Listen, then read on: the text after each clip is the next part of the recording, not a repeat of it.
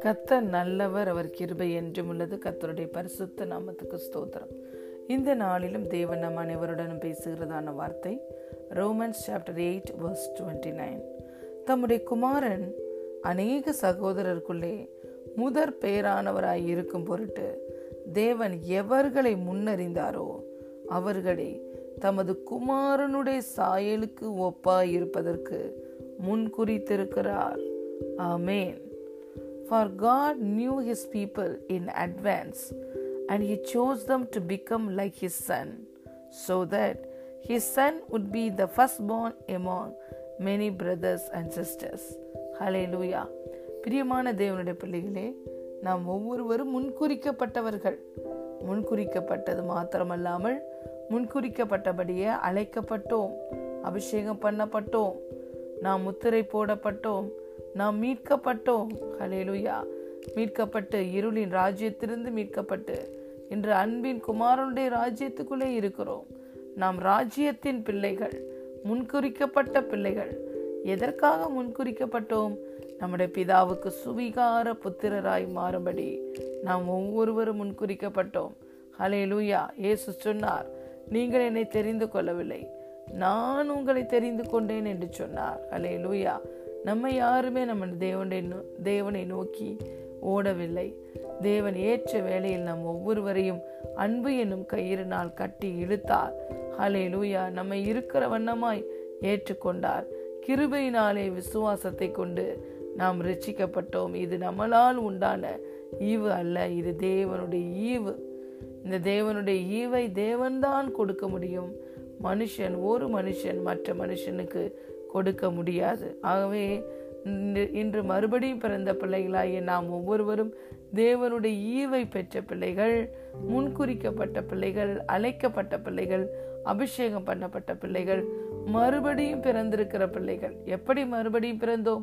ஆவியினாலே பிறந்தோம் வார்த்தையினாலே பிறந்தோம். நம் இரத்தத்தினாலோ அல்லது மாம்ச சித்தத்தினாலோ ஒரு புருஷனுடைய சித்தத்தினாலோ பிறவாமல் தேவனாலே பிறந்தவர்கள்.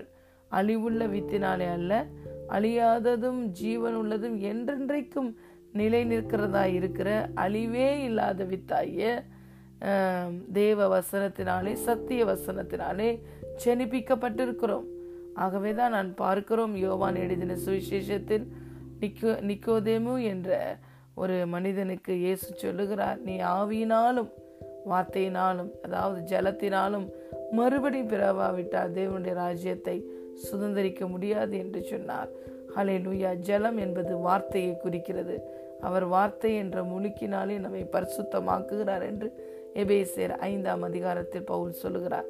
ஆகவே பிரியமான தேவனுடைய பிள்ளைகளை நாம் ஆவியினாலும் தேவனுடைய சக்திய வார்த்தையினாலும் மறுபடியும் பிறந்திருக்கிறோம். எதற்காக முன்குறிக்கப்பட்டு மறுபடியும் பிறந்திருக்கிறோம்? அவருடைய குமாரனுடைய சாயலுக்கு ஒப்பாய் நாம் மாறுவதற்காக. அலே லூயா நம் ஒவ்வொருவரையும் பிதாவாய தேவன் அவருடைய குமாரனுடைய சாயலுக்கு ஒப்பாய் மறுரூபப்படுத்துவதற்காக தான் முன்குறித்திருக்கிறார். ஹலேலுயா எபேசிய நான்காவது அதிகாரம் இருபத்தி நான்காவது வசனம் சொல்லுகிறது.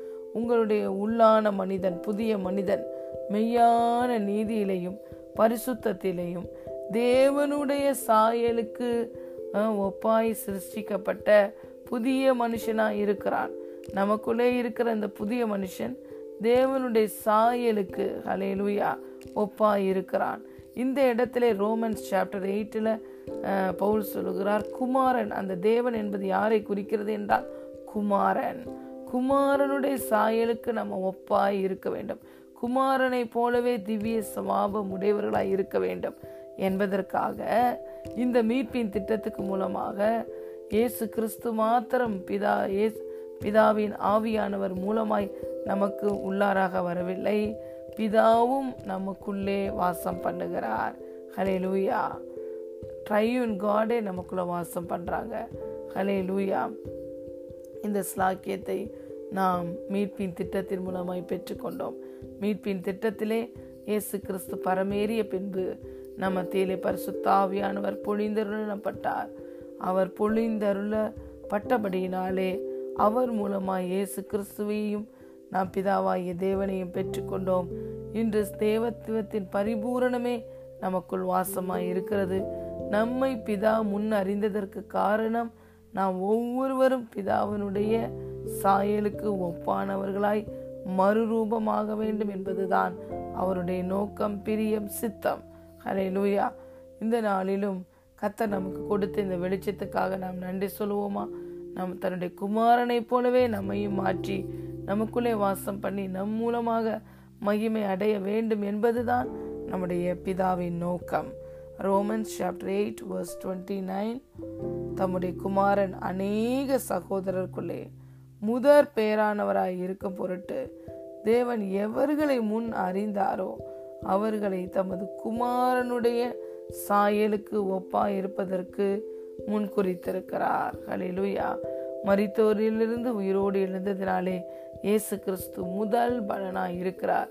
அவர் உயிர் தெழுந்ததுனால தான் நம்ம ஆவியினாலே வார்த்தையினாலும் பிறந்து இன்று தேவன் தங்குகிற ஜீவனுள்ள தேவனுடைய ஆலயமாய் இருந்து இன்று அவருடைய குமாரனாகிய கிறிஸ்துவின் திவ்ய சுவாபத்துக்கு பங்குள்ளவர்களாய் நாம் இருக்கிறோம்.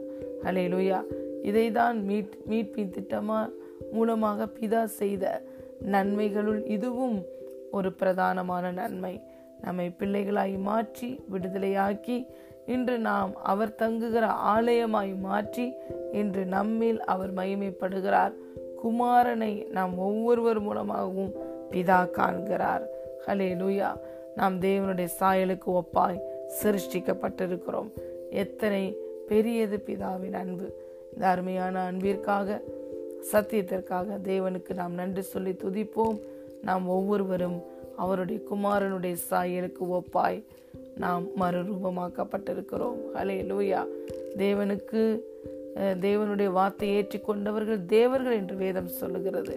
இன்று நாம் தேவனைப் போலவே அவருடைய குமாரனுடைய சாயலை பெற்று அவரை போலவே இந்த பூமியிலே அவருடைய நாம நாம மகிமைக்கென்று நாட்டப்பட்ட நீதியின் விருட்சங்களாய் இருக்கிறோம் ஆமேன். God bless you